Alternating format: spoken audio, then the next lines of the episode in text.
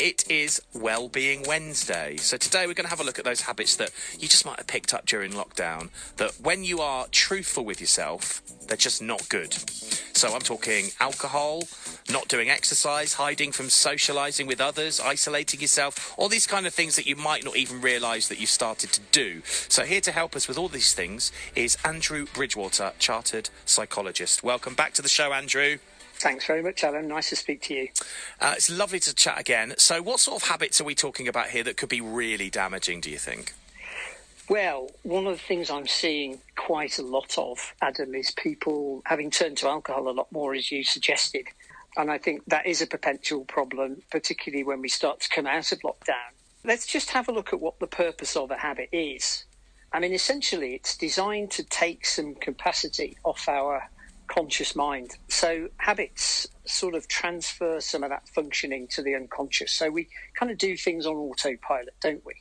So yeah. you know, we might we might come home at the end of the day, or come down from the bedroom where we've been working from home, and sit in front of the TV and pour ourselves a drink, and very quickly that just becomes automatic uh, through the power of repetition. Repetition is the mother of learning. That's how we learn, and then suddenly we don't even know we're doing it. And that's when we risk tipping into an addiction. So there is a difference between a habit and addiction when we start to lose control over something. Mm. So, with something like that, then, what are your tips for, for getting out of that habit? Because from what you just said, then, we're almost during lockdown teaching ourselves to have a drink every night if that's the, the habit that you've taken on board. Well, the first thing to ask yourself is is the habit costing you more than money? And I think that's a really helpful question, particularly when it comes to alcohol. And I'm not here to preach to people. People need to make their own choices. But really, you can only change what you're aware of. And unfortunately, what happens is we don't even know we're doing it some of the time. And we pour ourselves a drink, or we light a cigarette, or we do something which we know deep down isn't good for us, but because it's on a habit, it's just kind of it's done automatically. So we do need to bring it up to a level of awareness. And amazingly, Adam, it only takes 21 days of repetition to form a habit, whether it's a positive or a negative one. Wow. so we, we can actually turn this round and use it to our benefit when we start to understand what's going on. And as I say, the purpose of a habit is to take things off our conscious mind. So we kind of need to bring it back onto the agenda again.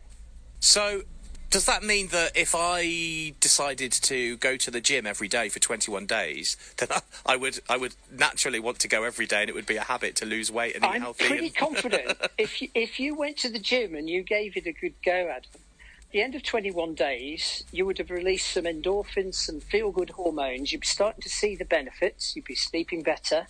You're probably losing a bit of weight. I'm not, not suggesting you've got anybody to lose. Oh, I could certainly do with losing a few pounds. Yeah, absolutely. we all. But I think the thing is, then we become addicted to the benefits. Yeah. And this is a very different form of addiction. As I say, 21 days is all it will take you to get addicted to the positive benefits of something, but we do have to push ourselves through that a little bit. Let's face it, we didn't like the taste of alcohol the first time we tried it. I'm sure most of us didn't. We had to learn to like it. Yeah and we can turn that around and use it to our benefit with positive things. So that's all well and good if you know that you've picked up a bad habit, but how can yeah. people recognise if they have picked up a bad habit and they don't already know it?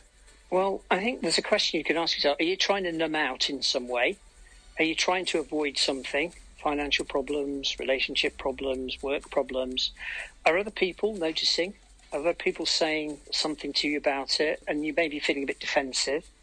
Because that's only your ego. It's not a solid object, your ego. It feels like we need to defend it with our lives, but it's not that. Mm. And I think just being aware of what's going on around you, and as I say, bringing up your, your level of awareness, because a habit is designed to put something out for your awareness. It's designed to put things on autopilot, which yeah. can actually be really helpful at times. But we just need to understand what's going on here a bit better. And when we understand how the mind works, that really gives us a positive advantage in dealing with unwanted habits. What about then? Here's a conundrum. What about if you've got a partner or a loved one that you think maybe have started bad habits like drinking a bit too much because of lockdown and everything that's been going on? How would you approach that in a in a really sensible way? Well, I was just going to say sensible and sensitive is the first thing to do. I think what we hate to be is criticised, uh, feeling that we're being attacked And particularly around something like this, people will have sort of built up defences. Oh, I'm in control. I can stop any time I like. It's not a problem. But actually, if you if you care enough, you love that person enough, you will actually say, look, I think this is costing more than money now in this, this, and this way. And I just want you to know that because I care enough about you to tell you. And when it comes from a genuine love and care, we're not having a go at somebody, we're not picking at them. I think they can, we can see the difference. And I think we may be open to doing something about it. Yeah, that's really, really helpful, I'm sure, for many people. Are there any resources that people can access for, for help with things like this and other things? Yeah, well, I'm not going to plug my own stuff. I'm, I'm going to mention a couple of others. If people really would like one to one help with addiction, particularly alcohol, there's a company that I've worked with called spbespoke.com. That's SP, S for sugar, P for Peter, bespoke.com. They're brilliant on a one to one basis, rate them very highly. If you want to go online or, or listen to some audio material, I suggest Craig Beck, who's the stop drinking expert. So he has a website at stopdrinkingexpert.com. I will be putting out a book on the subject. I'm in the process of writing it, but it's not ready yet.